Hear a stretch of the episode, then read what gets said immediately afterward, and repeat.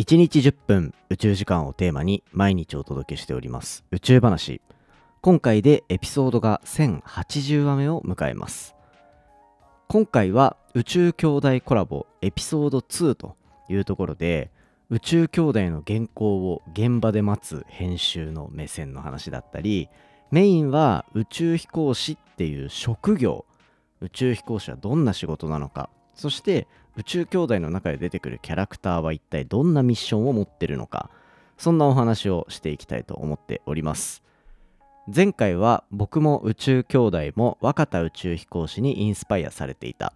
そんなお話してますのでそこからの続きというところでぜひ今回も楽しんでいただけたら嬉しいです。3, 2, 1, ignition. Japan. 佐々木亮の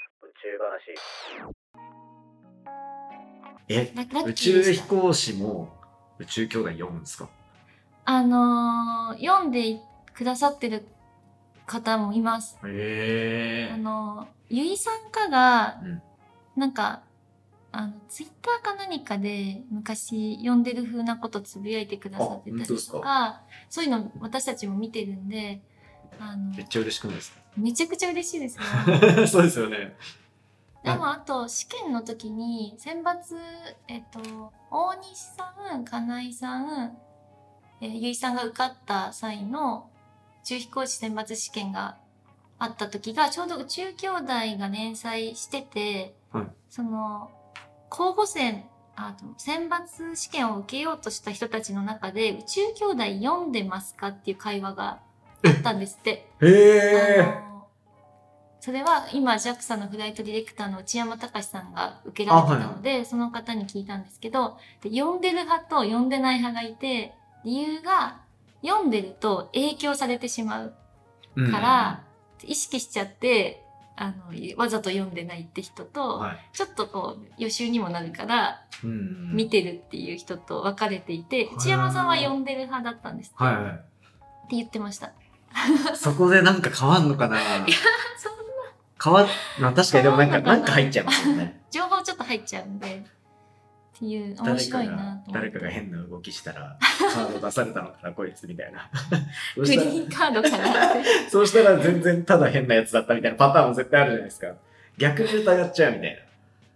あんな風にグリーンカード実際出ないらしいですけどね。あそうなんれですはもうちょっとフィクションで小山さんがグリーンカードって仕組み面白いって聞いたのをその漫画にうまく入れ込んだんでああ本当はじゃあもう本当にたまーにあるかないかぐらいのものみたいなああいう出し方はないって言ってましたね。その、ちょっとその試験の難易度を、あと、試験時に出されるミッションの難易度を上が上げるために、ハプニングが起こるようなことを JAXA 側がすることはあるんですって。例えばえっ、と、このローバーの何かが繋がらなくなりましたとか、ああはいはいはい。そういうのは JAXA 側から起こすんですけど、中身で起こすことはあんまり聞いたことがない。あそうなんだ。なるほどなるほど。まあでも先入観入っちゃうか。入るよな。でもあれ読みも読みますか？もし佐々木さんだったらその同じ立場にいて宇宙兄弟にはい。選抜試験の内容が書いている、でも佐々木さんはそれを今受験生として受けようとして未読の状態だった時どうしますか、僕そういうの読むタイプですね そうなんですね。多分今日僕結構そういうの多分材料を揃えたくなるタイプ。多分読んでない派の人は結構ピュアになんだ自分のまま雑念なく生きたいみたいなタイプ、はいはいはい。僕多分ちょっとずつでも変ななんだろうな判断材料みたいなのを揃えたいタイプなんで読むと思いますねでデータを集めるのが好き集 めちゃめちゃ集めると思います。それこそ、なんか、今だったら宇宙飛行士の人とかが関わった本とかもめっちゃあるじゃないですか。あそうですねそことかに、なんかヒントないかなとかはめっちゃ調べる気がする。じゃあ調べるタイプ？でもなんか逆にめっちゃ調べると、なんかこう、埋もれるような気もする感じも若干あるじゃないですか。だそこをどうしようかなみたいな。あえて全部読まないっていう選択肢ももしかしたらするかもしれないですけど、でもなんか確率は上がりそうな気しますもんね。そうですね。私も準備できるものはしたいタイプなんで、でね私も絶対読むと思います。受かった、受かった人たちがどっち派が多かったのか気になりますね。気になりますね。そうだな。ぶもしまたその奇跡的に宇宙飛行士の人とラフな会話できる機会が出た時に聞いてみたいやそうですね。ですね。読んでたんですか？とか。宇宙飛行士を職業として捉えてるじゃないですか、宇宙兄弟って。はい。ってなった時に、宇宙飛行士の人が読んでる、読んでて面白いとかってなるんだったら、まあなんか、ちゃんと要所要所抑えられてるってことになるじゃないですか。そうですね。なんか医者の人が医者のドラマ見るとすごい気持ち悪く感じるみたいなのがあるとか。であとは僕、あの多分前回のコラボの時話したと思うんですけど、あの科学的なその将来のミッションとかが結構固くちゃんと抑えられて入ってるところ、はい。月面のミッションとか、あ、これこういうの本当にあるよねとか、それこそ太陽フレアの話とかも、うん抑えられてるから、より深く好きになるみたいなパターンがあい。るから、もう宇宙飛行士のパイなんてもう本当に数十十何人だけど、その人たちが納得できる内容だったら、よりリア、忠実だから面白いみたいな感じるのかな、みたいな。まあ、確かに、あの、自分たちがしてる仕事があまり世間にこう、説明しにくかったりするのを宇宙兄弟はめちゃくちゃ説明してくれてるから、そういう素材としてはいいかもしれないですね。たまにないですか？編集の人目線の作品とかあるじゃないですか。ああ、あの、ちょっと、あれですか、プロが見たらそう、どう思う違和の感あどうるかも思うのかなみたいな。漫画とかの編集の人がこう登場して、うんなんか割と重要な役割を担ったりすうんうんるとか、うんうん。あ、漫漫画作っはい。とか漫画作ってる人目線の漫画とかあるじゃないですか。はいはいはい。ああいうのを見た時の、その、自分が編集やってる、あーありますよ。あの、特に、あの、漫画家さんって自分の周りの範囲のことをやっぱ書く、書きやすいじゃないですか。はいはい。だから、あの、漫画家さんが書く漫画の中に出てくるお仕事、編集者めっちゃ多いんですよ。ああ。私いつも思うんですけど、そんな世の中に編集者いないけどなって思って、もっと何銀行員とか、保険会社の営業とか、あの不動産とかの方が世の中出会うし、うん間違いないです。あの、漫画家さん書く編集者の割合の多さにびっくりしていて、特殊な仕事だから余計ですよね。多分そう、そうです。やってる内容も、なんかちょっとその、か紙の本当に出版社の内容とか多いですけど、なんかそう見えてるんだって思うことはあります。漫画家さん視点でこう見えるんだみたいな。逆に広告代理店出身のことを人が漫画家だった場合は、本当に会社の内容とかリアルに書かれていて、うんうんうん。なんか、あ、この人社会人経験あるなとか。確かに確かに。そっか。それ読んだらわかりすますよね。結構わかりますね。そこにじゃあちょっとエッセンス入れていくのも編集者の仕事として あるんですか？いや、私はそういうタイプの漫画家さん、漫画を担当しないですけど、あのいらっしゃるんじゃないですか？うん、そうですここれははしませんとか多分あると思います。本当に締め切りを、あの現場で待つのかとかも、ああ、そう。あれめっちゃ。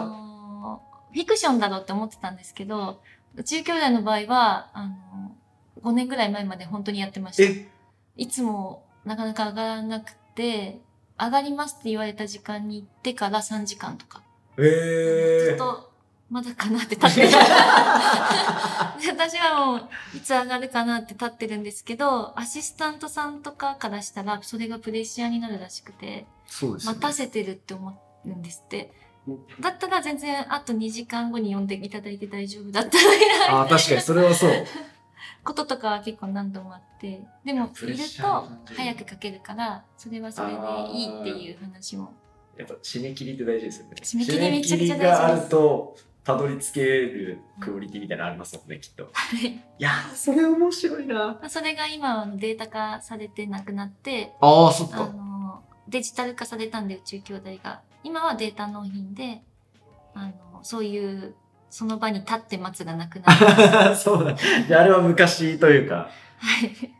今もでもやってるところはある可能性。紙でああると思いますよ紙でまだ書いてる人とかは、へー面白い。ちょっとじゃあ、宇宙飛行士の仕事の話もちょっと、はい。だからまあいろんな仕事のところにこうピックアップしていきたいんですけど、さっき話してたみたいに宇宙飛行士をめっちゃ僕、その作業、作業してる何か特定の目的のために行ってる、はい割と職人というか感じだと思ってるんですけど、結構宇宙兄弟の中でも細かくそれぞれの人のミッションとかって描くじゃないですか。あります。あの仕事の決め方みたいなところを 本当に質問めちゃくちゃ面白いですね。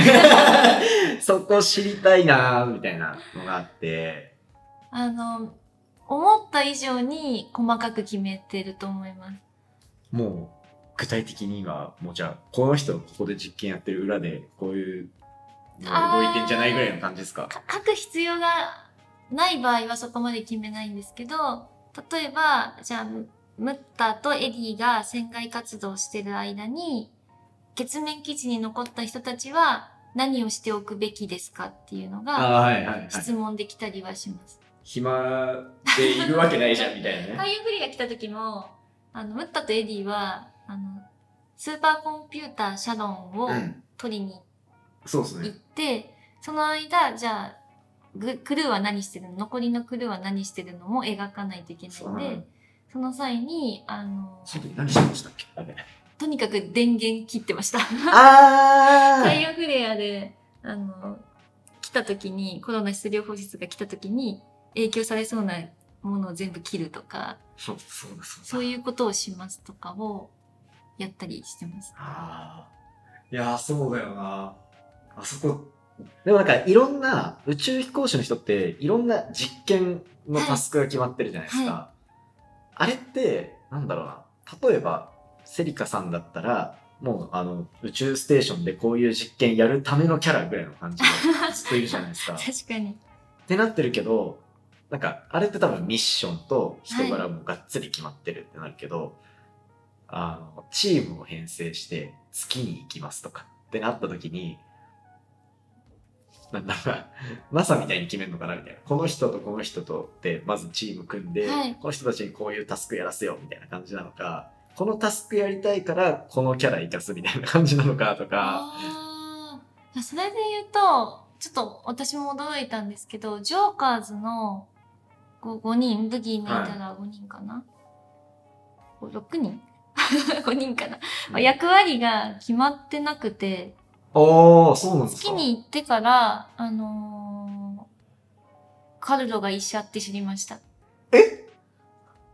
そうでしたっけ？多分、医者でしたっけ？みたいな 感じで、だからその必要な役割が出てきた時に誰がやるとベストかではいはい。漫画は結構描かれていて、あのえー、そうなんだ。のトンネルをジョーカーズたちが発見した時に、最初にトンネルに、えっ、と、みんなで入った時に、えっ、と、地質調査をするはい。必要があるっていうのが分かったんですね。トンネル見つけたら何するかとかも知らなかったんで、あー、そうなんだ。トンネル見つけたらまず何をする必要がありますかって JAXA の方と話していったら、やっぱりそこの地質を調査するって話が出た時に、地質学をやってるのはジョーカーズだと誰だ？ってお題が出て、あの、ああ、それだったらアンディですねってなるんですよ。はいはい。そのキャラが相性がいいと確いうか。かに。土っぽいですもん。だから地質学者だからアンディが言ったわけじゃなくないんですよ。そこが不思議で私、それでストーリーできてるのが不思議で。確かに確かに。奇跡的な組み合わせっぽい感じしますね、そうそう。土っぽいやついないな、みたいな。いなかったとかあるかもしれないです。でもそれがしっくりくるんですよ。来ますね、確かに。で、なんか、その、必要な動作とかを、うんあの、地質学者の人に聞いて、地上だとどういう風にトンネルを検査しますかみたいな。はいじゃあこういう手順で見ますみたいなのを聞いたら、実際にアンディが多分そんなにコマ使われてないと思うんですけどトンネルに入った数ページでちゃんとやってるんですよ。ええー、そういうことなんだ。そうこれめっちゃ余談になるんですけど、僕、今回の宇宙飛行士のはい。あの現実の選抜試験、絶対月の研究やってた地質学者みたいな人選ばれると思ってたんですよ。へえ、そうなんですあね。理由はもうめ全く同じで、はいはいはい月に行く人を今回選んだじゃないですか、は宇宙飛行士なその人たちは、まあ、絶対アルテミス計画に引っ張られはい。て仕事やる。うん。っていうのがなんかほぼ決まってたから、うん。